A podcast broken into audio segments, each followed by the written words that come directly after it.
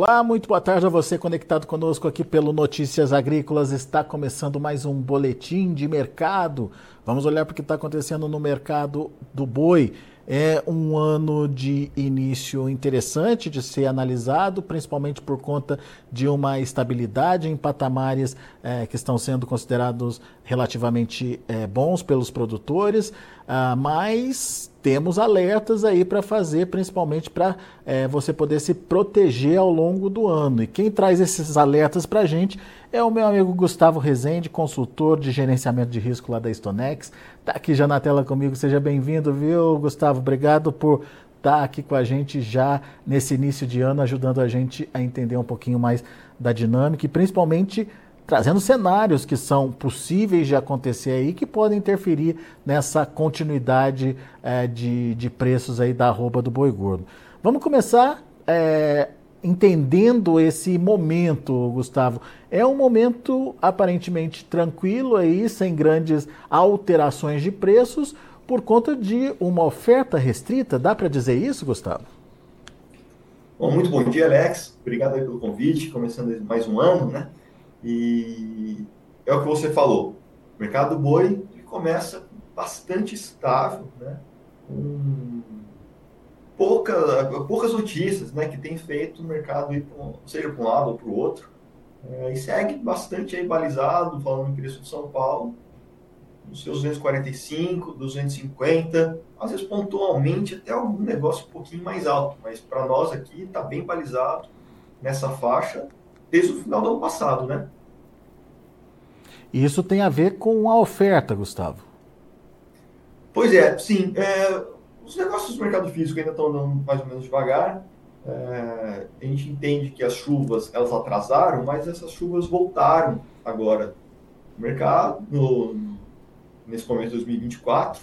A expectativa é positiva para o clima, tá? Então, janeiro, fevereiro, março, as expectativas é de, de um período mais chuvoso e tende a deixar esses animais dentro da fazenda. Tá? Então a gente entende que é, é, essa oferta menor está colaborando para um preço firme e tende a colaborar para continuar né, nesse curto prazo, aí, nessas próximas semanas, talvez até nesses próximos meses, esse início de 2024, colaborar para o mercado pouco ofertado e esses preços ainda firmes, tá? equilibrados aí, provavelmente nos atuais patamares. É, porque nesse primeiro momento a gente não tem ainda ah, aquele boi pronto já para o abate por conta das pastagens debilitadas que começaram a se desenvolver aí recentemente com a volta das chuvas.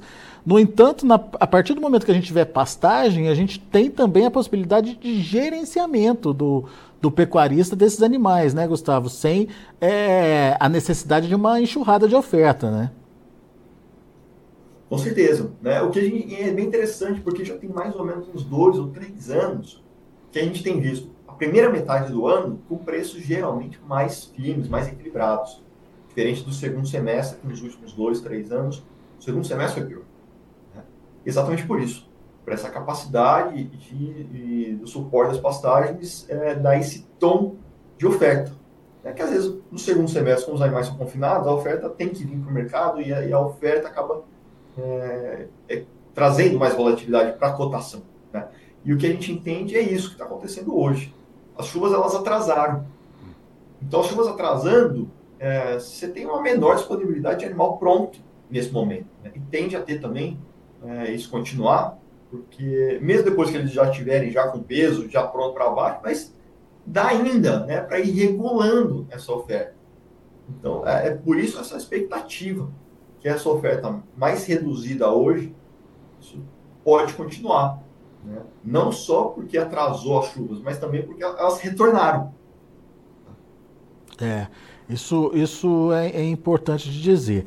Ok, então temos aí a possibilidade de nesse primeiro momento do ano, a continuidade dessa firmeza por conta desse controle da oferta, digamos assim, sem grandes surpresas de demanda, né, Gustavo? Não dá para esperar muito de demanda diferenciada que possa reverter, é, estimular, enfim, mudar essa situação, não, né? Não, por enquanto eu acredito que não, tá? Falando já sobre a demanda hoje, é, chamou a nossa atenção desde o final do ano passado, é, foi o mercado interno. Então, a demanda interna, fazendo primeiro uma retrospectiva, 2023 a demanda interna surpreendeu positivamente, ajudou muito. Então a gente foi um ano que a gente aumentou os nossos abates sem um grande aumento das exportações. As exportações ficaram praticamente estáveis. Então se você abate mais e envia menos, quer dizer, começou a ficar mais carne para o mercado interno. E ainda assim, o preço subiu no mercado doméstico. Né? No finalzinho, mas no final do ano passado. Então, o boi casado hoje está equilibrado ali na sua casa dos 16,50, 16, 16,50 já desde o final do ano passado. E a nossa expectativa, embora o consumo interno dê uma piorada agora nessa virada de ano, a gente acredita que isso tende a se manter mais ou menos equilibrado ainda, né, com o mercado interno em 2024 é, ganhando, continuar né, com essa relevância maior. Sobre exportação, para aí já agora fazendo perspectiva para 2024, né, China deve continuar como principal parceiro, mas a gente vê um potencial muito interessante em Estados Unidos por conta de virada de ciclo, disponibilidade menor, um consumo lá que ainda segue bastante fortalecido. Então, a gente, é, para 2024, embora a China vai continuar sendo um parceiro comercial importante, a gente pode ter uma diversificação maior, que é muito bem-vindo, e provavelmente com os Estados Unidos é, pode surpreender também positivamente. Muito bem. Bom, mas daí, você estava me falando, Gustavo, que é, temos essa condição de início de ano, mas temos aí possibilidades de três riscos ao longo aí desse primeiro semestre, principalmente. Que riscos são esses? Hein? Primeiro e segundo semestre também, né? É, que riscos são esses e é, por que, que o produtor precisa ficar atento a eles e se proteger? Pois é, é a gente começa o ano com certa estabilidade, indo bem, obrigado, né? É, mas a gente aqui nesse plano acaba também, às vezes, tendo que olhar o que pode dar errado, né? para poder antecipar esse movimento e conseguir se proteger se caso o mercado vá onde você não quer que o mercado vá.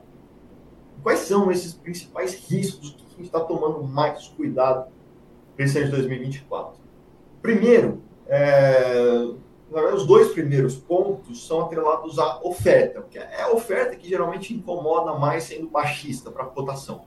E a primeira oferta de, de boi, de pasto, depende é, com cuidado em relação à cadência, né? a distribuição da oferta nesse primeiro é, começo, nessa primeira metade de 2024. O que eu quero dizer?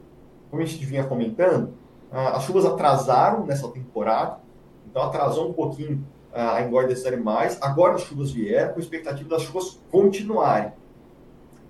Em, é, o El Ninho já está perdendo força, então está indo para uma neutralidade climática.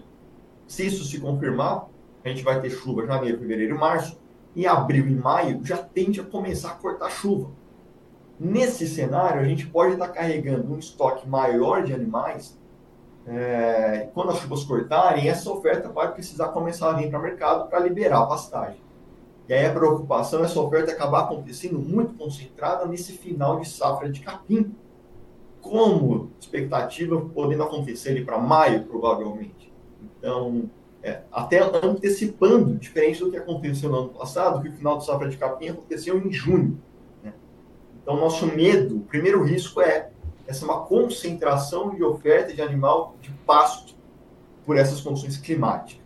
Dependendo Segundo, do tamanho dessa, dependendo do tamanho dessa concentração, isso pode provocar uma queda significativa nos preços. Pode, né? Aí, claro, que aí a gente vai ter que vai depender também de demanda, exportação, câmbio, vai ter outros fatores, mas é um fator sim baixista o preço né? nesse, nesse final de safra. Muito bem. Então, Bom, esse é o primeiro risco. Exato. Esse seria então o primeiro risco. Segundo, é, a gente não acredita que 2024 vai ser uma virada de ciclo pecuário muito importante, já muito proeminente. Quando a gente olha para o histórico, é, no, no, passado mais recente, nos últimos dois ciclos pecuários né, de virada, a gente teve três anos de maior abate fêmeas. Né?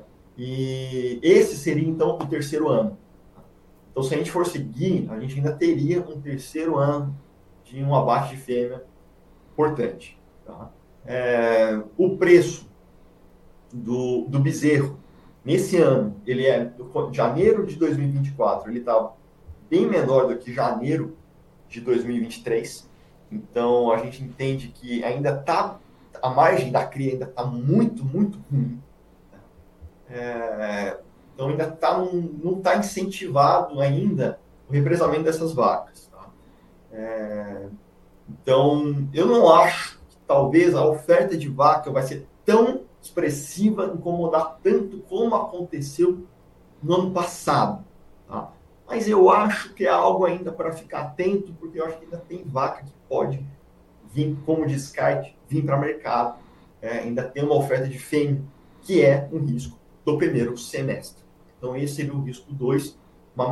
Um ciclo pecuário ainda é, incomodando um pouco menos, um pouco menos do que ano passado, mas eu acho que ainda pode ter uma vaca aí para atrapalhar é, em precificação do boi tá, no mercado pecuário. E segundo risco. Esse é o segundo risco, perfeito. Também com potencial de pressionar preço aí, ou seja, risco negativo para o produtor. O que mais, Gustavo? Exato. Né? E esse, assim, vejam, são dois riscos, não é para curtíssimo prazo, tá? Porque eu acho que a oferta no curto prazo ainda é uma oferta curta, ainda sustentando o preço. Né?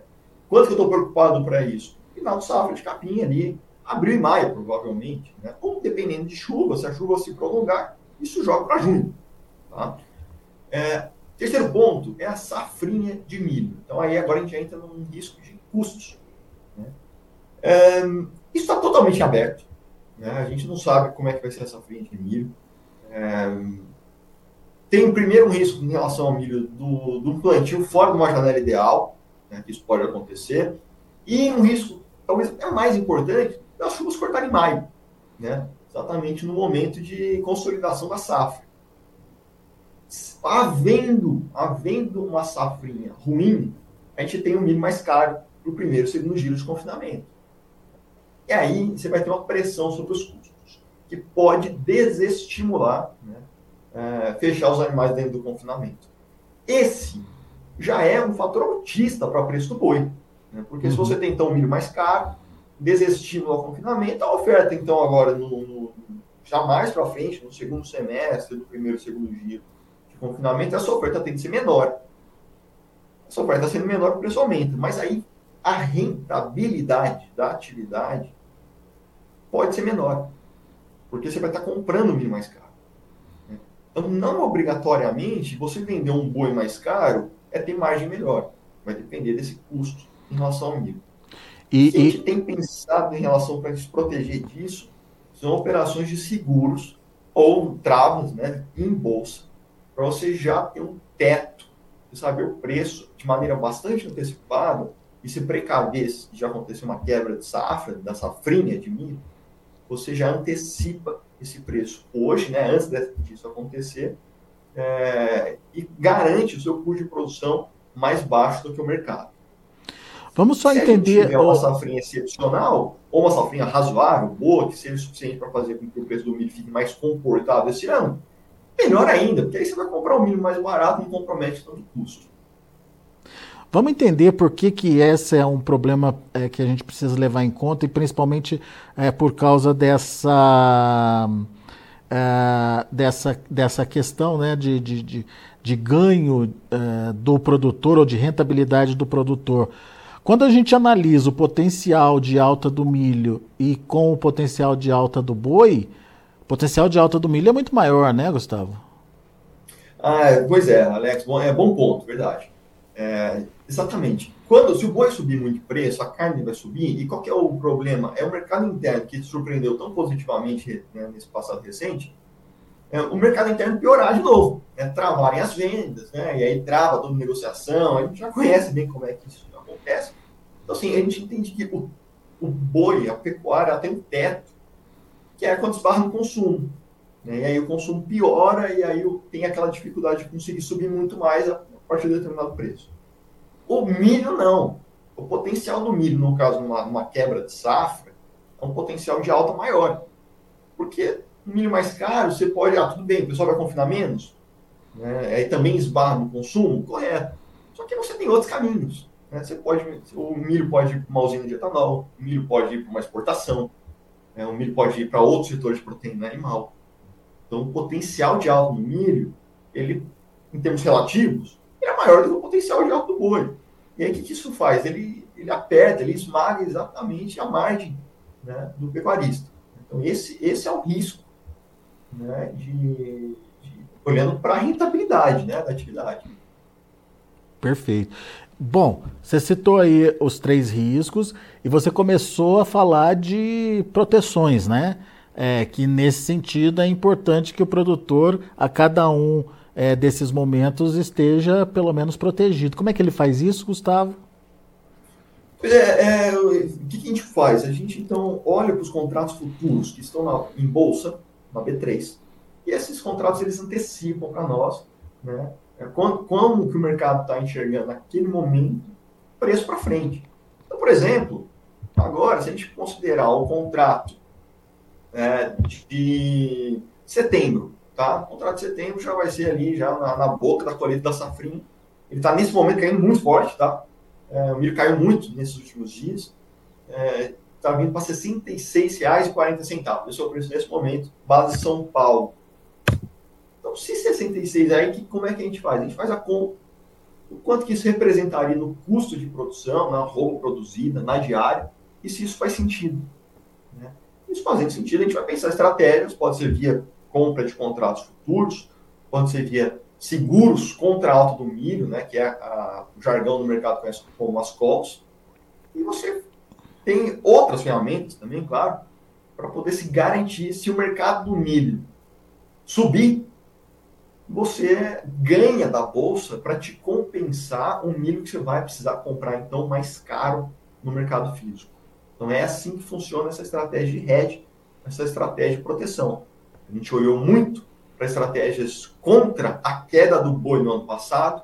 A gente começa olhando 2024 com estratégias mais voltadas até contra a alta do preço do milho para esse ano.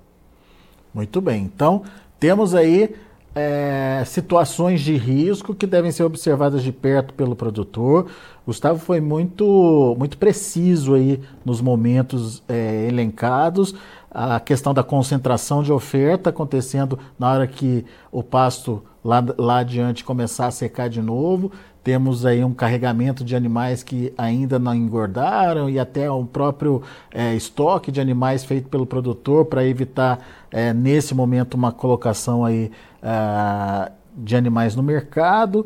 Temos a questão do aparecimento de fêmeas compondo as escalas de abate, que também seriam negativos para os preços, e temos é, que pensar no que pode acontecer com o milho. Hoje o milho tem um potencial de alta muito significativo aí, por conta do risco da segunda safra aqui no Brasil. Isso já está sendo considerado pelos mercados futuros também, é, e uh, isso pode é, de um lado, ser positivo, porque você aumenta o custo e diminui a oferta de animais pelos confinamentos, mas de outro, negativo, porque você tem aí a possibilidade uh, do milho subir muito mais do que a arroba do boi gordo. E daí, comprometimento da rentabilidade do produtor também é um ponto negativo aí para quem é, produz.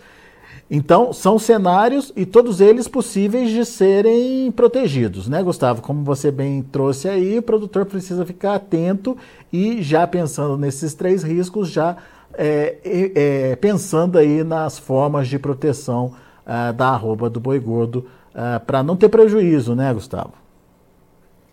Exatamente. Todos esses riscos aí eles são mitigáveis. Né? A gente pode pensar, por exemplo, proteções é, se precaver de uma queda de preço só no final da safra de capim e proteções contra uma alta no preço do milho também mais para frente. Né? Assim, a gente é, a gente está vendo, a gente começa bem 2024, né? não queria ser tão negativo assim. A minha ideia era realmente só mostrar o que, que a gente está enxergando que pode é, prejudicar a atividade ao longo desse ano.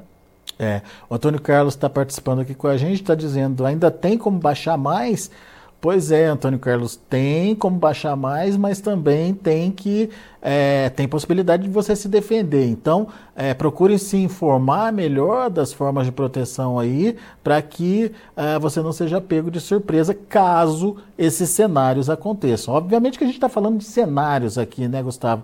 Pode ser que lá na frente o preço do bezerro melhore e o descarte de fêmeas é, não aconteça na proporção que é, pressione preços, pode ser é, que a gente tenha uma continuidade das chuvas lá adiante, levando aí uma, um aumento do, do, do período é, é, de entre safra aí, é, que é considerado de entre safra mais tranquilo. Enfim, tudo pode acontecer, mas hoje a gente está colocando na mesa aqui esses possíveis cenários que vão impactar no preço se de fato eles acontecerem. Certo, Gustavo? Certo, e aliás, viu, Alex, tomara que essas coisas aconteçam. Tomara que a oferta e a demanda seja de tal jeito que o preço do boi suba nesse 2024. Tomara que tudo que eu falei aqui, tomara que seja errado. É.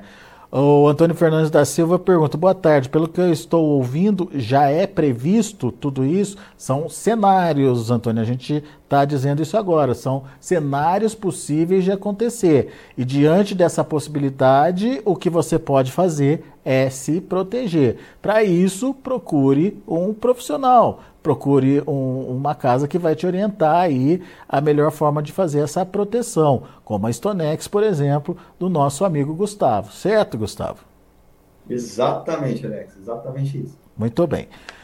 Tá aí. São as informações do mercado do boi gordo, uma colocação bem precisa, bem importante aí do Gustavo Rezende aqui para a gente no Notícias Agrícolas. Gustavo, mais uma vez, muito obrigado é, pela participação e volte sempre. Eu que agradeço, Alex, sempre um prazer falar com vocês. Forte abraço, boa semana para todo mundo. Valeu, boa semana para você, até a próxima. Tá aí Gustavo Rezende, consultor em gerenciamento de risco lá da Stonex aqui com a gente. Vamos ver como estão os preços no mercado futuro. Indicações de preços estão da seguinte forma: Janeiro está subindo, 0,32% de alta nesse momento, 248 reais. Fevereiro também em alta, 0,33% a 245 reais. O março, 244,45 também com alta de 0,33%. Abril está estável ali nos 241, uma queda aí de 0,02%. Indicador CPEA da última sexta-feira fechou a R$ 250,40 com uma ligeira alta aí de 0,54%. São os números do mercado do boi gordo. A gente fica aqui. Agradeço muito a sua atenção, a sua audiência. Obrigado a vocês que estão participando com a gente através do chat do YouTube. Não se esqueçam de fazer a sua inscrição uh, no, nosso, uh, no nosso YouTube oficial, aí, o YouTube oficial do Notícias Agrícolas. A sua inscrição é muito importante para alavancar aí a nossa audiência, para que outras pessoas possam também acompanhar aí uh, o que está sendo falado e o que está sendo passado. E deixe seu like ali para a gente também, o seu joinha, enfim, é, que isso também ajuda bastante a gente aqui, tá bom? Grande abraço para vocês, obrigado pela audiência. Daqui a pouco tem João Batista Olive com Tempo e Dinheiro. É na sequência, continue com a gente.